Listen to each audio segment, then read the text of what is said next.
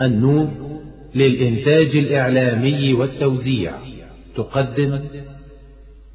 أعوذ بالله السميع العليم من الشيطان الرجيم. بسم الله الرحمن الرحيم. إن الحمد لله نحمده ونستعينه ونستغفره ونستهديه ونعوذ بالله من شرور أنفسنا ومن سيئات أعمالنا. إنه من يهده الله فلا مضل له ومن يضلل فلا هادي له.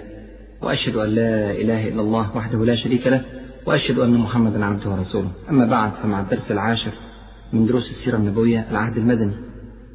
في الدرس السابق وفي الدروس السابقة تحدثنا عن غزوة بدر وآثار غزوة بدر العظيمة في الجزيرة العربية. وذكرنا موقف قريش وموقف المدينة المنورة وموقف الأعراب. ووقفنا عند رد فعل اليهود لهذا الانتصار المبهر في غزوة بدر الكبرى. زي ما أنتم عارفين في داخل المدينة المنورة ثلاث قبائل قبيلة بني قينقاع قبيلة بني النضير وقبيلة بني قريظة. في شمال المدينة المنورة تجمع ضخم لليهود هو تجمع خير الرسول صلى الله عليه وسلم كان عامل معاهدة مع اليهود. وزي ما قلنا في درس فات قبل كده اليهود مرارا وتكرارا حاولوا أن يخالفوا هذه المعاهدة وأن ينقضوا الميثاق. وتحدثوا كثيرا بالسوء ليس فقط عن الصحابة وليس فقط عن رسول الله صلى الله عليه وسلم بل وعن رب العالمين سبحانه وتعالى. وتطاولوا كثيرا في هذه الكلمات ولكن الرسول صلى الله عليه وسلم كان يضبط النفس ويحاول التحكم قدر المستطاع في أعصاب الصحابة ويمنعهم من صدام مع اليهود لأن الوضع كان غير مستقر في داخل المدينة المنورة. الآن بعد انتصار الرسول صلى الله عليه وسلم على قريش هذا الانتصار الكبير عاد إلى المدينة المنورة وهو يرفع رأسه بعزة وبقوة وببأس وأرهب ذلك لا شك معظم الجزيرة العربية. لكن اليهود رد فعلهم سبحان الله كان غريب. الرسول عليه وسلم أول ما دخل المدينة المنورة جمع اليهود يهود بني قينقاع وحذرهم من مغبة الطغيان والمخالفة المستمرة التي كانوا عليها. وقال لهم يا معشر يهود أسلموا قبل أن يصيبكم مثل ما أصاب قريشا. وطبعا هو لا يكرههم على الإسلام أو على الإيمان ولكن يقول لهم إن قريشا لما ظهرت على أمر الله عز وجل أذلها الله عز وجل.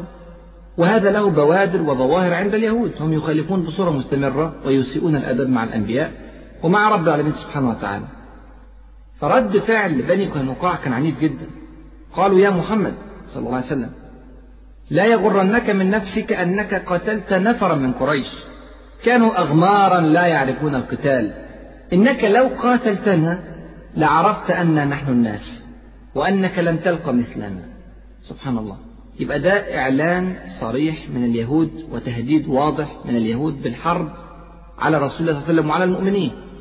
وإحنا عاملين قبل كده معاهدة تكف الحرب بين الطائفتين. بل وتجعل واجبا على اليهود أن يناصروا المسلمين في حرب ضد من يغزو المدينة المنورة سواء من قريش أو من غيرها. لكن دلوقتي بدايات انشقاق كبيرة في داخل المدينة المنورة. وبيقولوا أنهم مستعدين لحرب الرسول صلى الله عليه وسلم ويهددوه ويتوعدوه. كل ده حطوا جنب الذكريات القديمة لليهود في خلال السنتين اللي فاتوا من التكذيب المستمر والادعاء بالباطل على المسلمين وعلى آيات الله عز وجل وكلام الحبيب صلى الله عليه وسلم. لما قال اليهود هذا الكلام أنزل الله عز وجل آيات بينات توضح العلاقة بين اليهود والمسلمين في المرحلة القادمة قال سبحانه وتعالى قل للذين كفروا ستغلبون وتحشرون إلى جهنم وبئس المهاد. هذا الكلام موجه إلى بني قينقاع. نزلت هذه الآيات في بني قينقاع. قل للذين كفروا ستغلبون وتحشرون إلى جهنم وبئس المهاد. قد كان لكم آية في فئتين التقتا. يعني بيقول لبني قينقاع اتعظوا بالذي حدث في قريش. قد كان لكم آية في فئتين التقتا. فئة تقاتل في سبيل الله وأخرى كافرة يرونهم مثليهم رأي العين. والله يؤيد بنصره من يشاء إن في ذلك لعبرة لأولي الأبصار. لكن طبعا اليهود كانت مطموسة بصيرتهم تماما فلم يفقهوا هذه الآيات ولم يهتموا بها. يبقى ده كان الموقف بين اليهود وبين المسلمين. الموقف ما وقفش لحد كده الموقف تصاعد. حدث أن امرأة من المسلمين قدمت إلى سوق بني قينقاع وجلست إلى أحد الصاغة اليهود تبيع وتشتري منه فجعلوا يريدونها على كشف وجهها. يعني جاء الراجل اليهودي التاجر ومن معه من اليهود يحاولون أن يقنعوها أن تكشف وجهها. المرأة طبعا رفضت. أحد اليهود جه من وراها وربط طرف الثوب بتاعها في رأسها من غير ما تاخد بالها. فلما قامت وقفت انكشفت المرأة فصرخت. فجاء مسلم وقتل اليهودي الذي فعل ذلك. فاجتمع اليهود بنو قينقاع على المسلم وقتلوه. فكانت كارثة. كانت بوادر قبيلة بني قينقاع اجتمعت على قتل المسلم بعد أن قامت بجريمة كشف عورة المرأة المسلمة. وصل الأمر إلى رسول الله صلى الله عليه وسلم. مجرد ما وصل الأمر جمع الصحابة رضي الله عنهم وأرضاهم وجهز جيش وانتقل فورا إلى حصون بني قينقاع وحاصر الحصون وفي داخلها يهود بني قينقاع وأصر صلى الله عليه وسلم على استكمال الحصار حتى ينزل اليهود على أمره. صلى الله عليه وسلم. خلي بالك الرسول صلى الله عليه وسلم حرك هذا الجيش بكامله من أجل كشف عورة امرأة مسلمة واحدة. وطبعا بيحز في نفس الإنسان دلوقتي أن يرى ليس فقط عورات المسلمات تكشف في بقاع الأرض في أماكن كثيرة جدا من العالم ولكن تنتهك الحرمات إلى درجة القتل وإلى درجة الاعتداء على المرأة وإلى درجة أمور يستحي الإنسان من ذكرها. بيحصل الكلام ده كله ولا تتحرك جيوش المسلمين. الرسول صلى الله عليه وسلم حرك جيش كامل من أجل كشف عورة امرأة مسلمة واحدة عزة الدولة الإسلامية كرامة الدولة الإسلامية. حصل نوع من الامتهان لهذه الكرامة بهذه العملية الفاجرة من اليهود. الرسول صلى الله عليه وسلم خد الموضوع بمنتهى الجدية وخد جيشه وانتقل إلى حصار بني قينقاع مع احتمال سقوط دماء كثيرة نتيجة القتال بينه وبين بني قينقاع وأنتم عارفين بنو قينقاع من أصحاب السلاح والقلاع والحصون. والبأس الشديد في الحرب. لكن كل ده الرسول صلى الله عليه وسلم شاف ان هو ثمن بسيط جدا جدا قدام حفظ كرامة الدولة الإسلامية. وبالفعل تم الحصار وبدأ الحصار في يوم السبت نصف شوال سنة 2 هجرية يعني بعد أقل من شهر من غزوة بدر الكبرى. سبحان الله. وقعد محاصر بني قينقاع أسبوعين كاملين لحد ما ظهر هلال ذي القعدة. وقذف الله عز وجل الرعب في قلوب اليهود فنزلوا على حكم الرسول صلى الله عليه وسلم. وحكم الرسول صلى الله عليه وسلم في ذلك الوقت كان قتل اليهود لهذه المخالفة الشنيعة التي فعلوها. ليس فقط يا إخواني لكشف وجه المرأة المسلمة ولا لقتل المسلم لكن دي تراكمات طويلة جدا جدا. اليهود من أول ما دخلنا المدينة المنورة وهم في مخالفات مستمرة. وسب علن لله ولرسوله الكريم صلى الله عليه وسلم وسب للصحابة وإثارة فتن بين المسلمين وكذا وكذا. كان لازم يكون في وقفة للرسول صلى الله عليه وسلم. الكلام ده كله بيعرفنا على واقعية المنهج الإسلامي. واقعية المنهج الإسلامي بمعنى أن الرسول صلى الله عليه وسلم لقى في هذه اللحظة أن قوة المسلمين تسمح بردع قوة اليهود. فانتقل صلى الله عليه وسلم إلى حصار اليهود وقتال اليهود. لو الموقف ده قارناه مع موقف سابق مر بينا في فترة مكة وهو قتل سمية أم عمار بن ياسر رضي الله عنهم أجمعين. لما قتلت سمية الرسول صلى الله عليه وسلم اكتفى بأن قال صبرا آل ياسر؟ فإن موعدكم الجنة. ولم يحرك الجيش الإسلامي أو مجموعة الشباب المسلم اللي كان موجود في فترة مكة لقتال أبي جهل لأنه عارف أن القوة الإسلامية لا تسمح بهذا الأمر في ذلك الوقت. عشان كده الرسول صلى الله عليه وسلم ما عملش هذا الإجراء في فترة مكة. دلوقتي القتال أذن به بل فرض على المسلمين وقوة المسلمين تسمح فاختار الرسول صلى الله عليه وسلم هذا القرار. فإذا أردنا أن نتأسى به صلى الله عليه وسلم في علاقتنا مع المشركين أو مع اليهود أو مع أعداء الأمة بصفة عامة علينا أن ندرس جيدا الظرف الذي أخذ فيه صلى الله عليه وسلم القرار أيا كان هذا القرار. نزل اليهود على حكم صلى الله عليه وسلم وخرجوا من حصونهم والقرار كان قتل بني قينقاع هنا جاء عبد الله ابن أبي بن سلول. عبد الله بن أبي بن سلول كان قد أسلم منذ أيام قليلة. يعني إسلامه ما كملش شهر. أسلم بعد غزوة بدر. فجاء وكان حليفا لبني قينقاع. فطلب من رسول الله صلى الله عليه وسلم أن يحسن في مواليه أن يحسن في بني قينقاع. فالرسول صلى الله عليه وسلم رفض لأن هذه جريمة عسكرية كبرى وفتنة كبيرة تحدث في المدينة والرسول صلى الله عليه وسلم أخذ القرار. فكرر ابن أبي الطلب مرة والثانية والثالثة ثم أدخل يده في جيب درع رسول الله صلى الله عليه وسلم. يعني دخل إيديه جوه الدرع اللي الرسول صلى الله عليه وسلم حطه عليه أثناء الحرب. فقال له صلى الله عليه وسلم أرسلني. وغضب صلى الله عليه وسلم غضبا شديدا. وقال له ويحك أرسلني. لكن المنافق عبد الله بن أبي أصر على إمساك الرسول صلى الله عليه وسلم زي ما يكون مكتفه كده وقال لا والله لا أرسلك حتى تحسن في موالي أربعمائة حاسر. وثلاثمائة دارع. قد منعوني من الأحمر والأسود وتحصدهم في غداة واحدة. إني والله امرؤ أخشى الدوائر. هكذا بمنتهى التصريح. عبد الله بن أبي يا إخواني كان حليف زي ما قلنا البني قينقاع. بنو قينقاع فيهم جيش قوامه 700 بني آدم. 400 واحد حاسر و300 دارع يعني 400 واحد من غير دروع و300 عليهم دروع الحرب. هؤلاء السبعمية قد منعوني كما يقول عبد الله بن أبي من الأحمر والأسود. يعني هي دي القوة العسكرية الرئيسية المساعدة لعبد الله بن أبي زعيم الخزرج قبل أن يأتي الرسول صلى الله عليه وسلم ويمنعونه من الأحمر والأسود يعني من كل الناس. والرسول صلى الله عليه وسلم قرر أن يقتلهم جميعا في لحظة واحدة فيقول إني والله امرؤ أخشى الدوائر. تدور الدوائر بعد ذلك على المدينة مش لاقي حد يحميني. لا فكر طبعا في الرسول صلى الله عليه وسلم ولا فكر في الجيش الإسلامي ولا فكر في انتمائه. كل تفكيره في عقائده الجاهلية التي كان عليها. فعلاقته باليهود كانت أشد توثيقا من علاقته برسول الله صلى الله عليه وسلم. ومع ذلك فالرسول صلى الله عليه وسلم كان بيعذره. لأن إسلامه لسه حديث. ما أسلم إلا منذ أيام قلائل. والرسول صلى الله عليه وسلم كان يؤمل كثيرا في إسلامه وبالذات أن وراه مجموعة كبيرة من الناس. فعامله صلى الله عليه وسلم بالحسنى في هذا الموقف وقبل منه أن يفتدي هؤلاء. بس اشترط عليه أن يتركوا المدينة المنورة بكاملهم. أيوة هو مش هيقتلهم لكن عليهم أن يغادروا المدينة المنورة. وقبل اليهود بذلك وخرجوا من المدينة المنورة إلى منطقة تسمى أذرعات بالشام ويقال أنهم قد هلكوا بعد فترة وجيزة هناك. وبكده انتهت قصة بني قينقاع من المدينة المنورة. لكن طبعا ظهر لنا في هذه القصة بعض الملامح.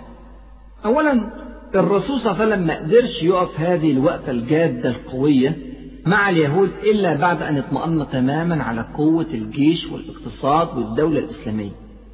أولا السوق الإسلامي دلوقتي أصبح قوي وموجود وليه حضور في داخل المدينة المنورة. وأنتوا عارفين إن التجارة كلها كانت في سوق بني قينقاع. أنا عايزك تتخيل لو التجارة معتمدة اعتماد كامل على بني قينقاع وبعدين خرجوا إلى الشام كيف سيكون الحال في داخل المدينة المنورة؟ الرسول صلى الله عليه وسلم أمن نفسه من هذا الأمر من أول يوم نزل في المدينة المنورة وعمل السوق الإسلامي. الماء المسلم كان ملك للمسلمين بدلا أن يكون ماء اليهود. واتكلمنا على بئر روما قبل كده في الدروس الأولانية من العهد المدني. الجيش المسلم جيش معتمد على أفراده تماما. لا يعتمد على معونات خارجية لا يعتمد على مساعدات خارجية عن المدينة المنورة. يعتمد على المهاجرين والأنصار مش زي عبد الله بن أبي الذي يعتمد على اليهود في حمايته. فطبعا ده كان وضع أهل لرسول الله صلى الله عليه وسلم أن يأخذ قرار الحرب بسهولة. الحاجة الثانية برضو الملمح الثاني المهم اللي نقف عليه في غزوة بني قينقاع. إن الرسول صلى الله عليه وسلم ما أراد أن يتساهل مطلقا مع اليهود بعد هذا الموقف الذي فعلوه مع المرأة المسلمة ومع الرجل المسلم الذي قتل. طبعا ده بيعتبر زي ما قلنا قبل كده مخالفة صريحة للمعاهدة اللي بينه وبين اليهود. لو سكت صلى الله عليه وسلم على مخالفة اليهود للمعاهدة مرة والثانية والثالثة وأكثر من ذلك فإن اليهود سيزيدون بعد ذلك من تطاولهم ويبتدوا يدخلوا في مرحلة ثانية من الاستهزاء بالدولة الإسلامية وبكرامة الأمة الإسلامية. ولما إحنا نتساهل في الأمر الجديد هيعملوا حاجة أكتر وأكتر وأكتر وحدود اليهود ملهاش نهاية. وإحنا شفنا الكلام ده من اليهود سواء في السابق أو في اللاحق. وهنفضل نشوفه من اليهود لحد يوم القيامة لأن دي طبيعة من طبائع اليهود. شفنا مثلا في العصر الحديث عندما خالف اليهود القوانين الإسلامية وبدأوا بالهجرة إلى فلسطين وكان ممنوع عليهم الهجرة إلى فلسطين وسكت المسلمون. ماذا حدث؟ تملك اليهود الاقتصاد الفلسطيني في داخل فلسطين بكاملها. برضو المسلمين ساكتين. استخدم اليهود السلاح الخفيف في داخل فلسطين. ساكتين. استخدم اليهود السلاح الثقيل في داخل فلسطين. برضو ساكتين. قرار الأمم المتحدة بالتقسيم. تقسيم فلسطين بين اليهود والمسلمين. برضو ساكتين إقامة إسرائيل سنة 48 وحرب 56 وحرب 67 وحرب 82 في لبنان وهكذا. كل مرة نسكت اليهود ياخدوا حتة أكبر. كنا بنطالب بالعودة إلى حدود التقسيم بعد كده بنطالب بالعودة إلى حدود 67 بعد كده بنطالب بالعودة إلى حدود الانتفاضة. ودلوقتي اليهود بيعملوا جدار وهنطالب بعد كده بالعودة إلى حدود الجدار. طبعا ده تساهل ورا تساهل ورا تساهل بيؤدي إلى اللي إحنا شايفينه دلوقتي الرسول صلى الله عليه وسلم تجنب كل هذه المأساة وخد قرار حاسم وسريع وواضح بحصار بني قينقاع وبعقاب بني قينقاع بالطريقة التي شرعت في المعاهدة التي بينه وبينهم قبل ذلك بسنتين. يبقى ده الوضع الحاسم اللي علمنا إياه الرسول صلى الله عليه وسلم. الملمح الثالث اللي بنشوفه برضه من ملامح غزوة بني قينقاع المهمة جدا جدا هي قوة العلاقة بين اليهود وبين المنافقين من المسلمين. المنافقون أسمائهم إسلامية وصفاتهم إسلامية وشكلهم إسلامي لكن يتعاملون مع اليهود بمنتهى الحمية والقوة لأنهم يبطنون الكفر ويظهرون الإسلام. العلاقة ديت اليهود استغلوها في أيام الرسول صلى الله عليه وسلم واستغلوها بعد حياة الرسول صلى الله عليه وسلم وإلى زماننا الآن وإلى يوم القيامة. علاقة وطيدة أكيدة بين اليهود وبين المنافقين. والكلام ده ربنا سبحانه وتعالى قاله في كتابه بتعبير غريب جدا جدا وواضح جدا جدا. قال سبحانه وتعالى ألم تر إلى الذين نافقوا يقولون وخلي بالك يقولون لإخوانهم الذين كفروا من أهل الكتاب لئن أخرجتم لنخرجن معكم إلى آخر الآيات. فجعل الله عز وجل المنافقين إخوانا للذين كفروا من أهل الكتاب. هذا أمر كان واضح جدا في كتاب رب العالمين سبحانه وتعالى وواضح في خطوات السيرة النبوية زي ما أنتم شايفين. يبقى ده كان موقف الرسول صلى الله عليه وسلم من بني قينقاع شبيه بهذا الموقف في هذه الفترة أيضا ما فعله صلى الله عليه وسلم مع رجل من اليهود من بني النضير. إحنا شفنا الموقف ده مع قبيلة كاملة قبيلة بني قينقاع لكن في واحد من اليهود من بني النضير كان يقود حربا ضروسا ضد المسلمين. مش قبيلة بني النضير كلها لكن واحد منها كان اسمه كعب ابن الأشرف وهو من قادة وزعماء بني النضير. هذا الرجل كان يصرح بسب الله عز وجل وبسب رسوله الكريم صلى الله عليه وسلم وينشد الأشعار وكان شاعرا مجيدا كان ينشد الأشعار في هجاء الصحابة رضي الله عنهم وأرضاهم. ولم يكتفي بذلك الأمر ولكنه ذهب ليؤلب القبائل على الدولة الإسلامية. ولم يكتفي بهذا الأمر بل ذهب إلى مكة المكرمة وألب قريشا على المسلمين وبدأ يتذاكر معهم قتل المشركين في بدر. بل إنه فعل ما هو أشد من ذلك وأنكر. وأنتم عارفين هو من اليهود وعارف إن الرسول عليه وسلم رسول من عند رب العالمين. سأله القرشيون وهم يعبدون الأصنام. قالوا له أديننا أحب إليك أم دين محمد وأصحابه؟ وأي الفريقين أهدى سبيلا؟ فقال الكافر أنتم أهدى منهم سبيل. تخيل. وفي ذلك أنزل الله عز وجل ألم تر إلى الذين أوتوا نصيبا من الكتاب يؤمنون بالجبت والطاغوت ويقولون للذين كفروا هؤلاء أهدى من الذين آمنوا سبيلا. طبعا الكلام ده شجع قريشا على الحرب. كل اللي عمله ده ما اكتفاش بيه. لا زاد على ذلك أمورا تخرج حتى عن فطرة العرب وعن أدب العرب بصفة عامة سواء كانوا في الإسلام أو في الجاهلية. بدأ يتحدث بالفاحشة في أشعاره عن نساء الصحابة رضي الله عنهم وأرضاهم أجمعين.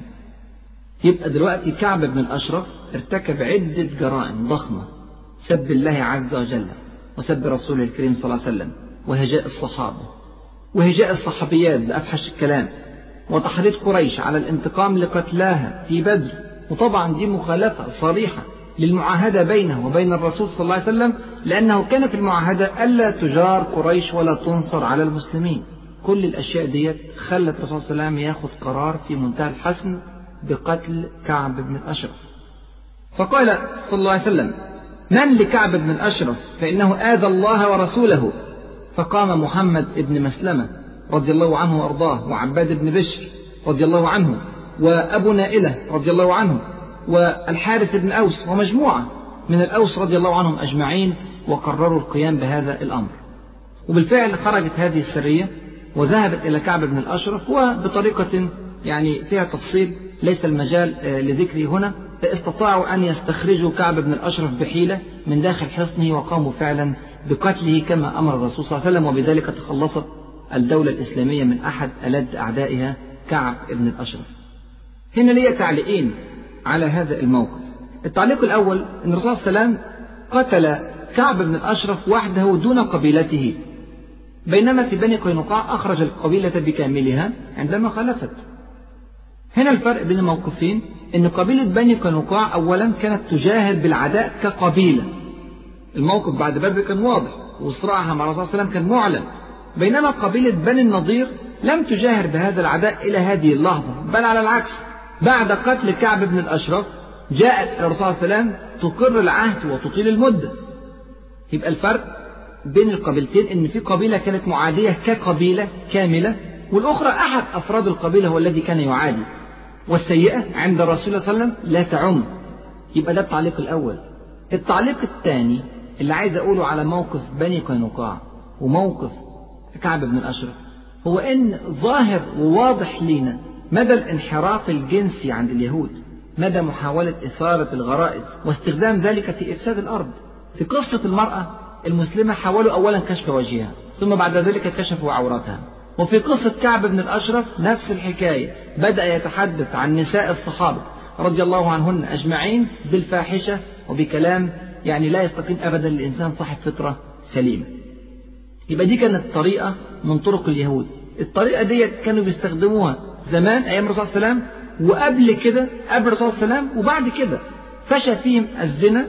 حتى قال صلى الله عليه وسلم أول فتنة بني إسرائيل كانت في النساء. وده تنشيء عام جدا جدا في تاريخهم. ولحد دلوقتي سبحان الله معظم وسائل الإعلام السينما المواقع الإباحية البرامج والأفلام الجنسية كل هذه الأشياء تمت بصلة كبيرة جدا جدا إلى اليهود. أكثر من 50% من وسائل الإعلام في العالم مملوكة لليهود وأكثر من 80 أو 90% من الإعلانات اللي تقدم في خلال هذه الوسائل أو من البرامج أو من الأفلام تقوم في الأساس على إثارة الغرائز وعلى الجنس وعلى النساء. وطبعا لازم المسلمين ياخدوا بالهم من النقط دي كويس. يبقى ده كان موقف الرسول صلى الله عليه وسلم من بني قينقاع ومن كعب ابن الأشرف نقدر نقول كده إن الوضع داخل المدينة المنورة استقر نسبيا. الرسول صلى الله عليه وسلم أصبح قوة كبيرة جدا في داخل المدينة المنورة. معظم الناس أعلنت الإسلام في داخل المدينة. نعم منهم منافقون لكن الذي يحكم المدينة المنورة حكما تاما كاملا هو الرسول صلى الله عليه وسلم. اليهود طبعا خافوا جدا بعد الموقف الحاسم اللي حصل مع بني قينقاع وبدأت بنو النضير وبنو قريظة تتربص بالمسلمين. طيب إيه الموقف مع قريش؟ أنتوا فاكرين في الدرس اللي فات؟ قلنا إن موقف قريش كان موقف سيء جدا عندها أزمة اقتصادية ضخمة بقطع طرق التجارة عن الشام عندها أزمة سياسية ضخمة بإهانة كرامتها وضياع هيبتها في الجزيرة العربية بعد الهزيمة المرة على يد المسلمين وبالذات إن الكفار كانوا أضعاف الجيش الإسلامي. عندها أزمة اجتماعية بقتل سبعين من أشرافها وكل واحد من عائلات هذه الأشراف يريد أن يأخذ الثأر لأبيه أو لعمه أو لخاله أو لكذا أو كذا من أقاربه. وفي آخر المطاف عندها أزمة دينية لأن ربنا سبحانه وتعالى قال أن الحرب مستمرة بين الكفار وبين المسلمين بين أعداء الأمة وبين أهل الإيمان ما دام أهل الإيمان على دينهم. قال الله عز وجل في كتابه الكريم إن الذين كفروا ينفقون أموالهم لماذا؟ ليصدوا عن سبيل الله. يبقى ده هدف واضح عندهم. والرسول الله وسلم ينشر الإسلام الآن في المدينة وما حولها وبالتالي كان هذا يرفع من درجة الفوران والغليان في داخل مكة المكرمة. يا ترى هيعملوا إيه؟ تعالوا كده نشوف ماذا سيفعل القرشيون مع رسول الله صلى الله عليه وسلم ومع المؤمنين في المدينة المنورة. إحنا قلنا قبل كده إن الكفار أوقفوا التصرف في قافلة أبي سفيان التي نجت من بدر وأوقفوا التصرف لأجل تجهيز جيش ليحارب المسلمين. القافلة ديت كانت تقدر قيمتها بخمسين ألف دينار ذهب كمية هائلة من الأموال. ومع ذلك كل هذه الأموال أنفقت للصد عن سبيل الله. وبدأت قريش مش بس تجهز الجيش من داخل مكة لا بدأت تستنفر القبائل المحيطة المساعدة والمعاونة لقريش وكونت بالفعل جيش كبير. قوام الجيش المكي في هذه المعركة كان 3000 مقاتل. فاكرين بدر؟ كان ألف مقاتل. هنا 3000 مقاتل. وأخرجت كل الزعماء في مكة على رأس الجيش المكي وعلى رأس كل هؤلاء أبو سفيان. وأكبر المساعدين له في هذه الموقعة كان صفوان بن أمية عكرمة بن أبي جهل وخالد بن الوليد. دي القوة البشرية اللي جهزوها. طبعا قوة قوية زي ما أنتم شايفين. أما قوة السلاح فجهزوا 3000 بعير 3000 بعير رقم كبير جدا. و200 فرس و700 درع. وخرج مع الجيش 15 امرأة من نساء قريش. تتقدمهم سيدة مكة الأولى في ذلك الوقت هند بنت عتبة زوجة أبي سفيان. ومع زوجات القادة العظام الكبار في جيش مكة زوجة صفوان بن أمية زوجة أكرمة ابن أبي جهل زوجة الحارث ابن هشام وغيرهم. 15 مرأة من كبار النساء في مكة المكرمة. وأضاف لكل ده حرب إعلامية ضخمة. في الجزيرة العربية بكاملها تحفز الناس على حرب المسلمين. وقاد هذه الحملة أبو عزة الجمحي الأسير اللي أسره صلى الله عليه وسلم في غزوة بدر وأطلقه منا بغير فداء وأخذ عليه عهدا ألا يشارك ولا يحفز المشركين على حرب المسلمين. فهو الآن يخالف العهد ويحفز العرب بكاملهم على حرب المسلمين. وطبعا ده هيكون له مردود في الغزوة بتاعت أحد زي ما هنشوف إن شاء الله. القيادة العامة زي ما قلنا للجيش كان أبو سفيان قائد سلاح الفرسان كان خالد بن الوليد وعكرمة ابن أبي جهل وكان اللواء مع بني عبد الدار. يبقى ده كان إعداد جيش مكة. ومع أن إخواني وأخواتي هذا الإعداد إعداد كبير جدا وضخم جدا إلا أن المفروض أن هذه الموقعة أسهل على المسلمين من موقعة بدر. ليه؟ أولا فقدت قريش معظم قادتها. يعني هذا الجيش يخلو من أسماء ضخمة جدا جدا في تاريخ مكة. لا في بقى الوليد بن المغيرة ولا أبو جهل ولا عقبة بن أبي معيط ولا النضر بن الحارث ولا أمية بن خلف. عد. قتل بدر كتير جدا. فالجيش يخلو من كل هؤلاء. الحاجة الثانية المسلمون يعلمون بأمر الحرب ويستعدون لها. الخبر طار من مكة إلى المدينة المنورة مباشرة. والرسول صلى الله عليه وسلم عنده وقت للإعداد أنه يخرج بعدة المقاتل لا بعدة المسافر كما كنا في بدر. يبقى المسلمين عندهم فرصة يجهزوا نفسهم. الحاجة الثالثة الحرب هتكون في المدينة أو جنب المدينة المنورة. يعني على المشركين لكي يدخلوا في المعركة أن يسيروا مسافة 500 كيلو متر إلى المدينة المنورة. مشوار طويل جدا في الصحراء جيش 3000 واحد ممكن تكون في مشقة على الجيش. بينما سيخرج المسلمون من المدينة المنورة إلى أحد أو إلى ما حولها حسب اختيار المكان. العملية كلها 5 كيلو 10 كيلو 20 كيلو قريبين من المدينة المنورة. فبالنسبة للمسلمين الوضع أريح. الحاجة اللي غير كده ومهمة جدا جدا الحالة المعنوية. حالة المسلمين في السماء. بينما الحالة المعنوية للكفار في الحضيض. مش بس مغلوبين في بدر لا ده في أكثر من أزمة مرت بهم في خلال السنة الماضية. وآخر الأزمات كانت أزمة سرية زيد بن حارثة لو تذكروا اتكلمنا عليها في الدرس اللي فات. في هذه السرية أخذت القافلة من صفوان بن أمية وكان فيها بضاعة بحوالي مئة ألف دينار.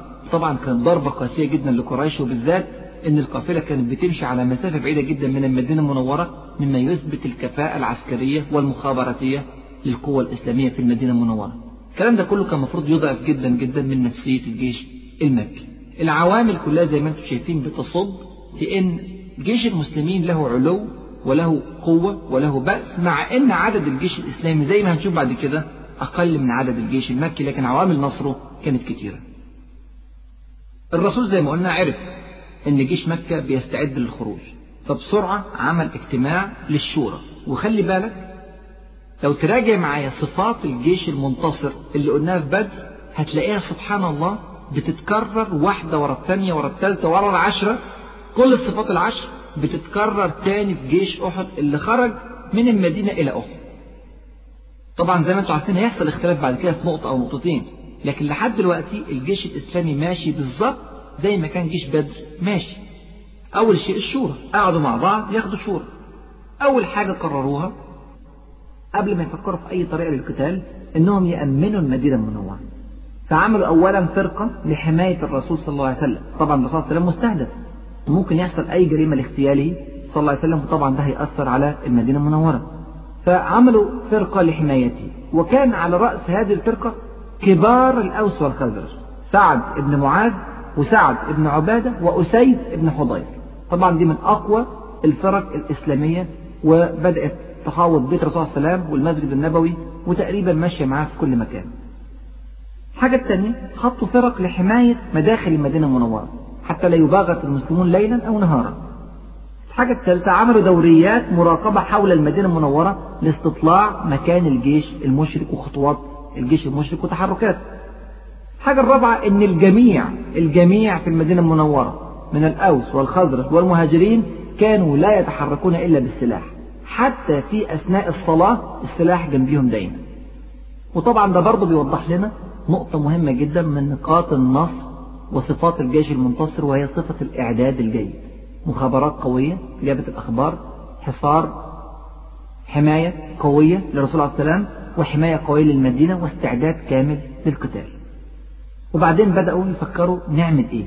إيه الموقف اللي ناخده؟ يا ترى نخرج بره المدينة ولا نخلينا في داخل المدينة؟ نحارب فين؟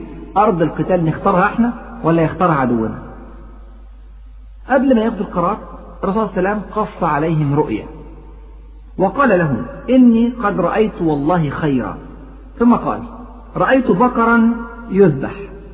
رأيت بقرا يذبح. ورأيت في ذباب سيفي ثلما يعني رأيت في حد السيف خدش أو كسر. ثم قال ورأيت أني أدخلت يدي في درع حصينة. يبقى الرسول صلى الله عليه وسلم شاف ثلاث حاجات.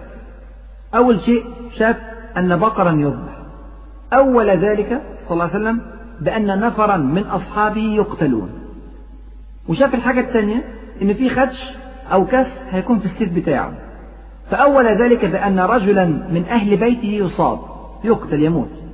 والحاجة الثالثة رأى أنه أدخل يده في درع حصينة فأول الدرع الحصينة بالمدينة المنورة أي أنه يقاتل في داخل المدينة المنورة. لكنه ذكر هذه الرؤية ليس على أنها قرار يملى على المسلمين ولكن في صورة رأي يستأنس به.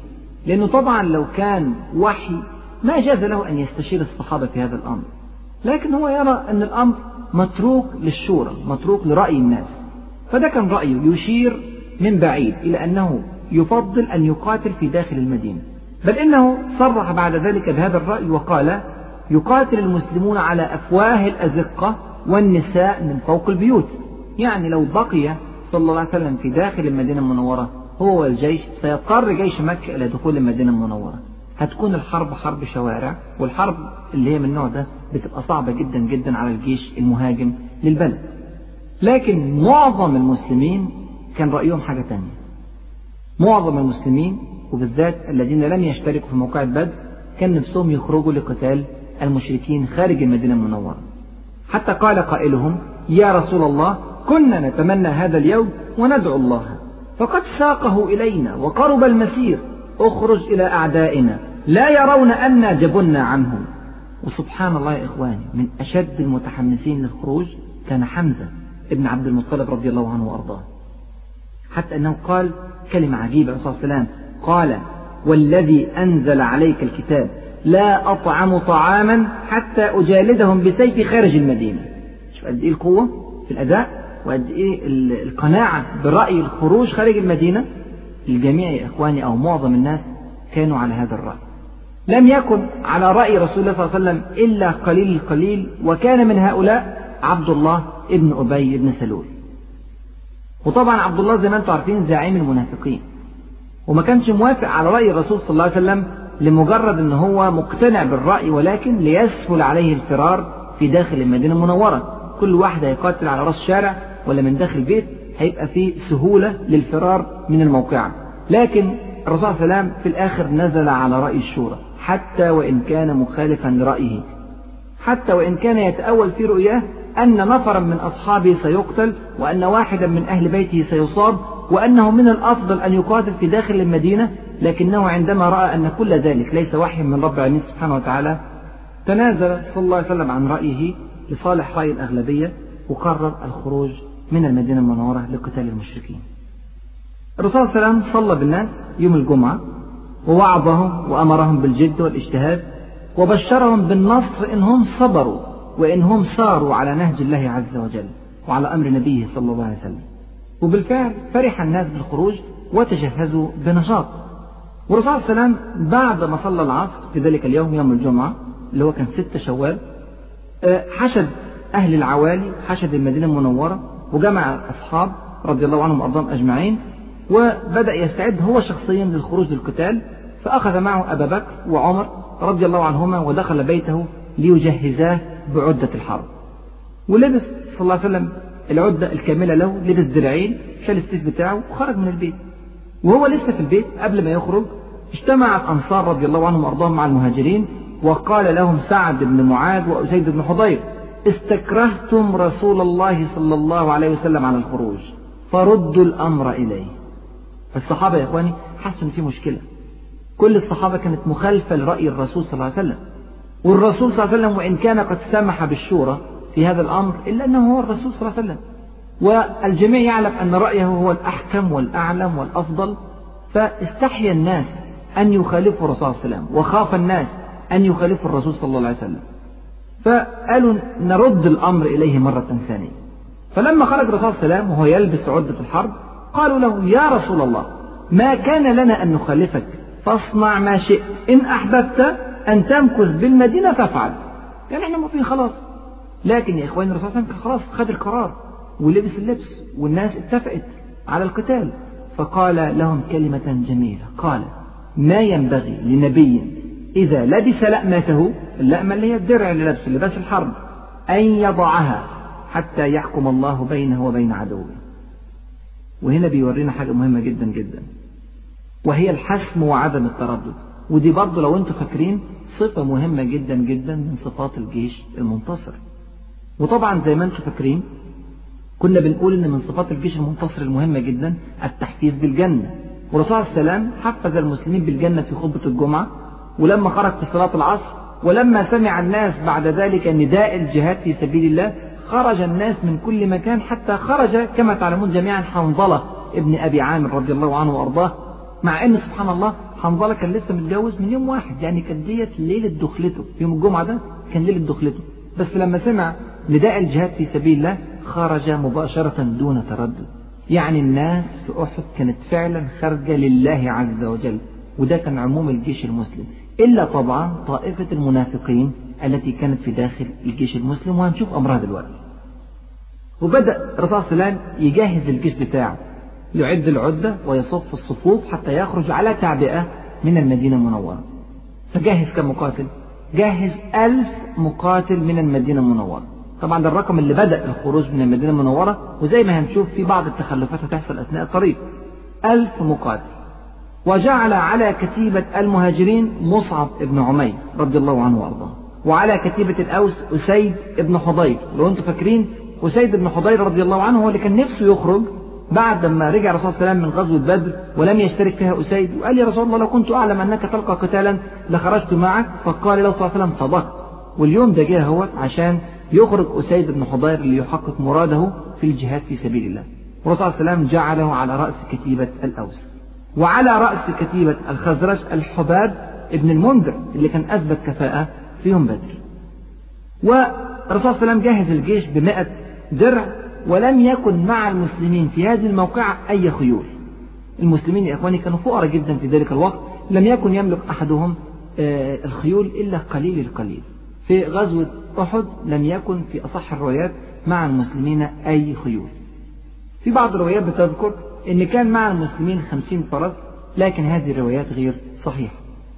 فأنتوا شايفين معايا أن إعداد الرسول صلى الله عليه وسلم للجيش الإسلامي في غزوة أحد كان في قدر المستطاع أعد لهم القوة التي يستطيع صلى الله عليه وسلم بداية من المخابرات السليمة وحماية المدينة المنورة وتجهيز العدة بقدر ما يستطيع وإعداد الأفراد وإعداد السلاح وخرج صلى الله عليه وسلم بهذا الإعداد الجيد. كمان صلى الله عليه وسلم ولى قيادة الكتائب التي خرجت في هذه الموقعة إلى عمالقة العسكريين الإسلاميين زي مصعب بن عمير وأسيد بن حضير وحباب بن المنذر وغيرهم من قادة الصحابة. ورد صلى الله عليه وسلم الأطفال الذين لا يستطيعون القتال في غزوة أحد. رد عبد الله بن عمر وبرضه كان رده قبل كده في غزوة بدر. ورد زيد بن أرقم ورد زيد بن ثابت ورد أبا سعيد الخدري ورد أسامة بن زيد رضي الله عنهم أجمعين. دول كلهم كانوا صغيرين في السن لدرجة لا تسمح لهم بالقتال. زي ما أنتم شايفين توسيد الأمر إلى أهله الكلام ده اتكلمنا عليه في بدر ودلوقتي بنلاقيه كله منطبق على الجيش الذي خرج في أحد. ونفس الحكاية اللي شفناها في بدر إن الرسول صلى الله عليه وسلم رد أحد المشركين وقال لا أستعين بمشرك تكررت في غزوة أحد. جاءت كتيبة حسنة التسليح للاشتراك مع المسلمين في القتال في أحد. فسأل عنها رسول الله صلى الله عليه وسلم فقالوا له هذه كتيبة من اليهود من حلفاء الخزرج. يعني كانوا متحالفين من قديم مع الخزرج فخرجوا للقتال معهم. يرغبون المساهمة في القتال ضد المشركين. فقال صلى الله عليه وسلم هل أسلموا فقالوا لا. فرفض صلى الله عليه وسلم وقال لا أستعين بمشرك. يعني نفس النظام يا إخواني. محاكاة كاملة للجيش الإسلامي اللي خرج في بدر. المفروض أن الجيش ده يحقق نتائج زي بدر وهنشوف فعلا أن الجيش ده هو طول ما هو محافظ على هذه الصفات بيحقق نفس النتائج ودي سنة إلهية. برضه ملمح تاني مهم جدا جدا من ملامح الجيش المنتصر. شفناها في غزوة أحد وهو الاعتماد على الشباب. طبعا جيش أحد هو جيش بدر مضاف إليه بعض الناس. لكن أنا هحكي لك حكاية توري لك إزاي الشباب كانوا بيشاركوا في موقعة أحد. الرسول صلى الله عليه وسلم أجاز رافع ابن خديج رضي الله عنه وأرضاه لقدرته على الرماية. رافع طفل صغير يدوبك 13 أو 14 سنة. ولم يجز سمرة ابن جندب رضي الله عنه لأنه كان صغير في السن لكن ليست له القدرة على الرماية فيما يرى الرسول صلى الله عليه وسلم. فأجاز واحد ورفض الثاني. فسبحان الله جاله الثاني اللي هو سمرة وقال يا رسول الله أنا أقوى من رافع أنا أسرعه. يعني أنا بغلبه لما بنلعب مع بعض أنا بكسبه. فالرسول صلى الله عليه وسلم أمر أن يتصارعا سويا أمامه قد بيعملوا مباراة بيختبر القدرات العسكرية والقتالية عندهم. فتصارعا فمين اللي كسب؟ اللي كسب فعلا سمرة زي ما كان بيقول. فأجازه الرسول صلى الله عليه وسلم. يعني كان في اختبار مهم جدا جدا للقدرات القتالية عند المشاركين في موقعة أحد. زي ما أنتم شايفين يا إخواني عندنا في جيش أحد الإيمان بالله عز وجل والإيمان برسوله الكريم صلى الله عليه وسلم والإيمان باليوم الآخر والتحفيز بالجنة وحب الموت في سبيل الله والحسم وعدم التردد والإعداد الجيد وتوسيد الأمر إلى أهله وقيمة الشباب والشورى والأخوة. كل شيء تقريبا من اللي كان موجود في بدر برضه موجود في أحد. عشان كده الجيش بالهيئة ديت إن شاء الله ينتصر. والرسول صلى الله عليه وسلم قال لهم لو فضلتوا على هذا المنهج هتنتصروا وهذه بشرى من رب العالمين سبحانه وتعالى لكل من أخذ بهذه المبادئ. وخرج بالفعل الجيش الإسلامي وخد طريقه في اتجاه أحد لأنه عرف أن الجيش المشرك معسكر عند جبل أحد. والرسول صلى الله عليه وسلم حاول قدر المستطاع التكتم أثناء السير. وسار من وسط المزارع التي حول المدينة المنورة حتى لا يكتشف من قبل الجيش المشرك.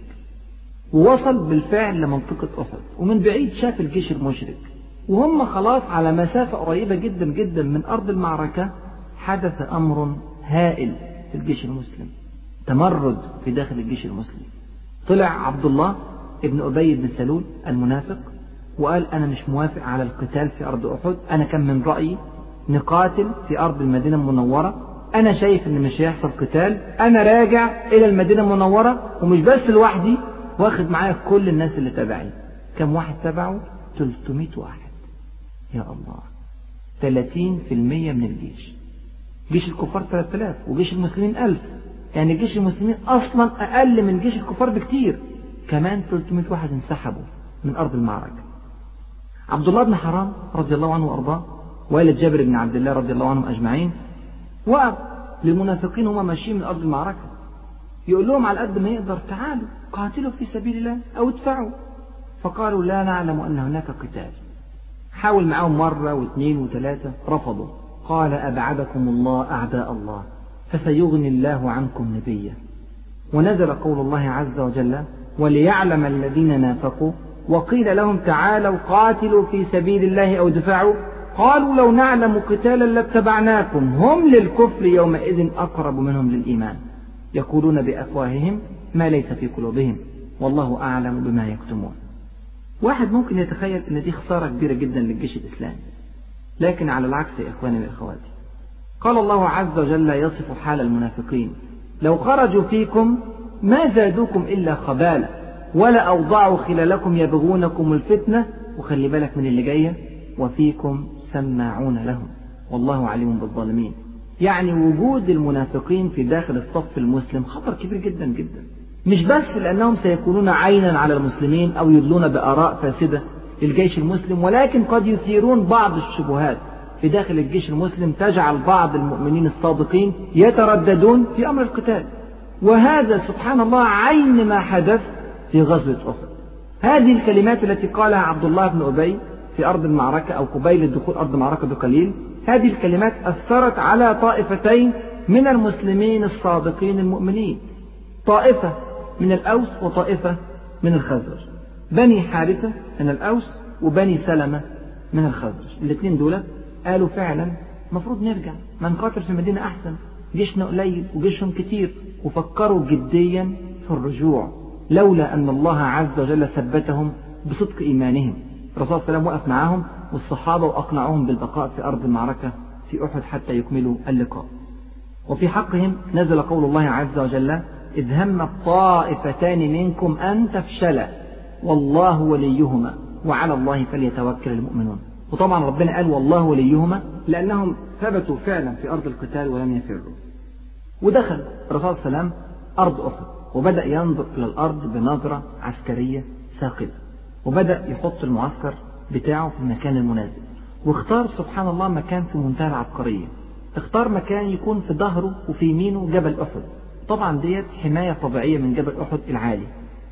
وفي نفس الوقت خلى جيش مكة في مكان منخفض نسبيا وهو في مكان مرتفع. وطبعا ده بيديله قدرة أكبر على القتال. واكتشف صلى الله عليه وسلم في أرض القتال إن جنبيه جبل صغير اللي هو بعد كده عرف في التاريخ بجبل الرماة الجبل ده كان على شمال الجيش الإسلامي.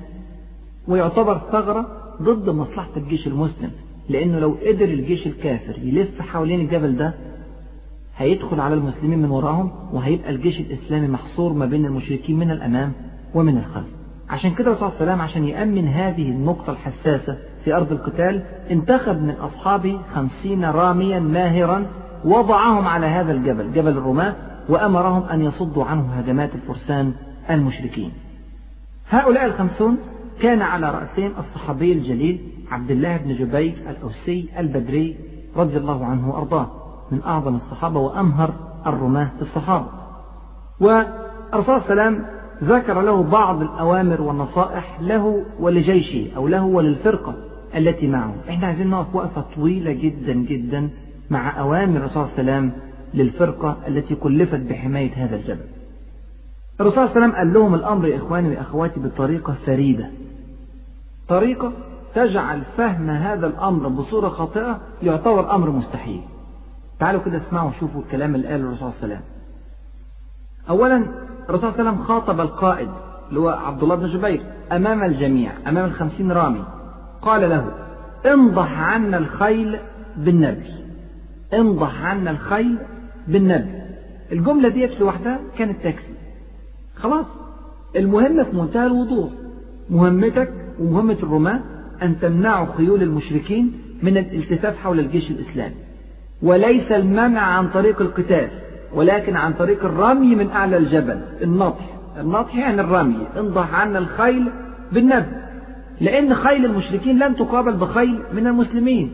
المسلمين معهمش خيول أصلا في موقعة أحد. فلن يستطيع الرماة بسيوفهم أن يقاتلوا هؤلاء المشركين الفرسان. فلازم يكون الصد عن طريق الرماية. يبقى ده أمر في منتهى الوضوح وكان كافي لكن الرسول صلى الله عليه وسلم ما اكتفاش بيه. انضح عنا الخيل بالنبي أدي أول توجيه. التوجيه الثاني لا يأتون من خلفنا. ما هو واضح من الأمر الأول إن الغرض عدم الالتفاف حول الجيش الإسلامي بس برضه بيوضح لهم الأمر على أتم وجه. لا يأتون من خلفنا. ثم قال كلمة عجيبة التوجيه الثالث إن كانت لنا أو علينا فاثبت مكانك. يا الله. كأن الرسول صلى الله عليه وسلم شايف تماما كل اللي هيحصل بعد كده في أحد. وعمال ينبه الناس مرة واثنين وثلاثة ولسه كمان. إن كانت لنا لو كسبنا أو علينا لو خسرنا اوعى تسيب الجبل ده الأمر الرابع لا نؤتين من قبلك. بيحرك فيه مشاعر كثيرة جدا. لا يخسر كل هؤلاء المسلمين الحرب بسبب مجموعة الخمسين هذه. لا نؤتين من قبلك. الكلام ده كله للقائد عبد الله بن جبير رضي الله عنه أمام الخمسين جميعا. كل الناس بتسمع. مش بس كده. الرسول صلى الله عليه وسلم ساب عبد الله بن جبير وانتقل إلى مجموعة الرماة. وبدأ يخاطبهم بنفسه يخاطب الخمسين كلهم مرة واحدة. قال لهم كلاما في منتهى العجب. سبحان الله. قال لهم التوجيه الخامس بقى. في أربع توجيهات موجهة لعبد الله بن جبير. التوجيه الخامس. إن رأيتمونا تخطفنا الطير فلا تبرحوا مكانكم هذا حتى أرسل إليكم. سبحان الله. يعني في حال الهزيمة المرة القاتلة التي سيقتل فيها جيش المسلمين بكامله وتنزل الطيور تنهش أجساد المسلمين لا تتحركوا مع كل ذلك. شوف قد إيه الأمر. سبحان الله. الأمر السادس وإن رأيتمونا هزمنا القوم ووطئناهم فلا تبرحوا حتى أرسل إليكم. يعني في حال النصر الساحق وفرار المشركين واحتلال المسلمين لمعسكر الكافرين أيضا لا تبرحوا مكانكم. يا الله. أظن بعد كده لو في مخالفة تبقى مخالفة متعمدة. ولو حصلت مخالفة متعمدة لأمر الرسول عليه السلام لا تتوقع نصرا أبدا. وده اللي هنشوفه في موقع تحفة يبقى الرسول صلى الله عليه وسلم وجه التوجيهات المباشرة الواضحة الجلية هذه إلى فرقة الرماة الخمسين. ونزل صلى الله عليه وسلم مرة ثانية إلى جيشه وبدأ يحفز الناس على الجهاد في سبيل الله ويذكرهم بالجنة ثم يحفزهم على التنافس في أعمال الخير وأعمال الجهاد وأعمال القتال. فجعل بينهم نوع من التنافس على شيء مهم جدا. خد صلى الله عليه وسلم سيف من السيوف سيف بطار قوي ورفعه بين الصحابة وقال من يأخذ هذا السيف بحقه؟ من يأخذ هذا السيف بحقه؟ بيقول الكلام ده في وسط مجموعة من المقاتلين الأشداء من المهاجرين والأنصار. فقام إليه رجال أكثر من واحد. منهم علي بن أبي طالب والزبير بن العوام وعمر بن الخطاب وغيرهم وغيرهم حتى قام إليه أبو دجانة رضي الله عنه وأرضاه. أبو دجانة اللي هو سماك ابن خرشة رضي الله عنه وأرضاه من الأنصار. فقال سماك أو أبو دجانة وما حقه يا رسول الله؟ قال أن تضرب به وجوه العدو حتى ينحني. يعني تقاتل إلى آخر درجة. أن تضرب به وجوه العدو حتى ينحني. فقال سماك بن خرش بمنتهى القوة أنا آخذه بحقه يا رسول الله. فالرسول صلى الله عليه وسلم أعرض عن كل الذين تقدموا له قبل ذلك وأعطاه إلى أبي دجانة رضي الله عنه وأرضاه. أبو دجانة ما صدق خد السيف. مسك السيف وقام طلع من جيبه عصابة حمراء ربطة كده كان بيربطها على رأسه وربط بها رأسه. فقال الأنصار لقد ربط أبو دجانة عصابة الموت. هذه العصابة الحمراء كان يضعها على رأسه عندما يطلب الموت. هكذا. وبدأ يمشي متبخترا في الصف. بين صف المسلمين وبين صف المشركين أمام الجميع.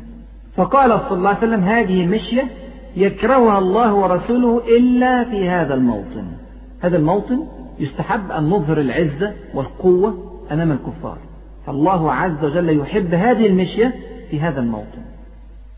وهنشوف بعد كده إن شاء الله إيه اللي عمله أبو دجانة بسيف رسول الله صلى الله عليه وسلم. يبقى ده كان الجيش المسلم. على الجانب الآخر برضه في تحميس وتحفيز في الجيش الكافر. أبو سفيان بدأ يرتب الجيش بتاعه. وضع خالد بن الوليد على الميمنة.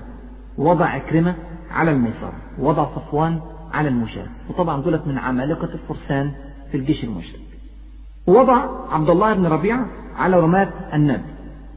وأعطى اللواء لبني عبد الدار. طبعا أنتوا عارفين التاريخ كله بيقول إن بني عبد الدار كانوا دايما يشيلوا اللواء.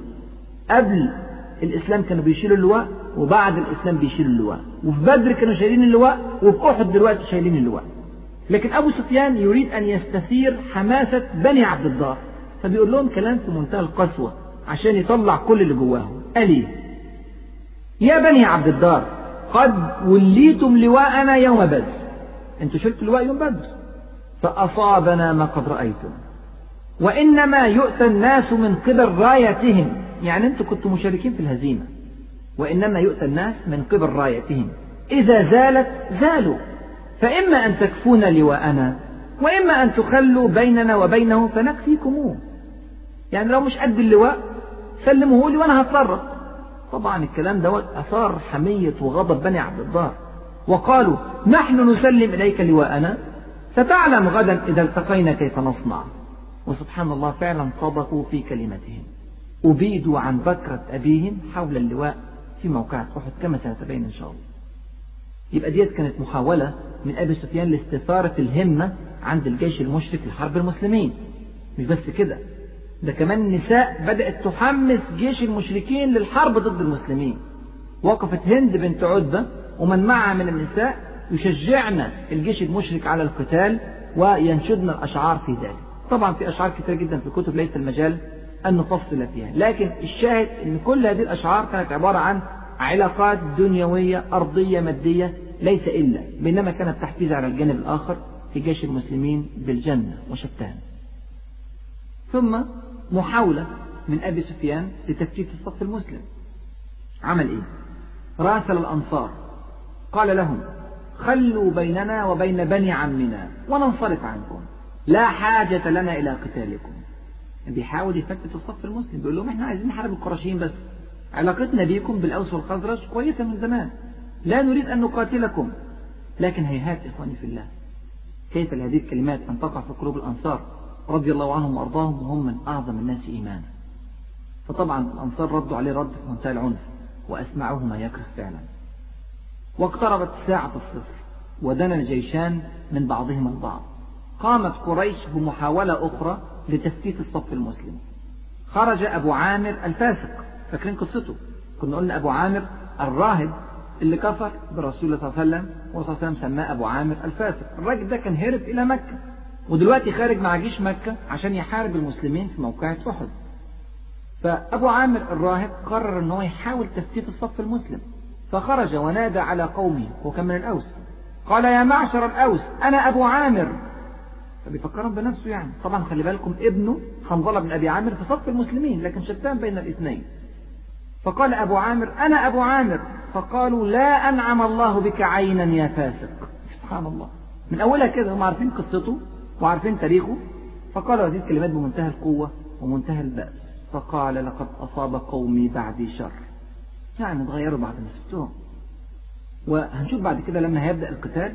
أبو عامر الفاسق هذا سيقاتل قتالا شديدا في صف الكفار ضد المسلمين وسيرمي الحجارة الكثير على الجيش المسلم.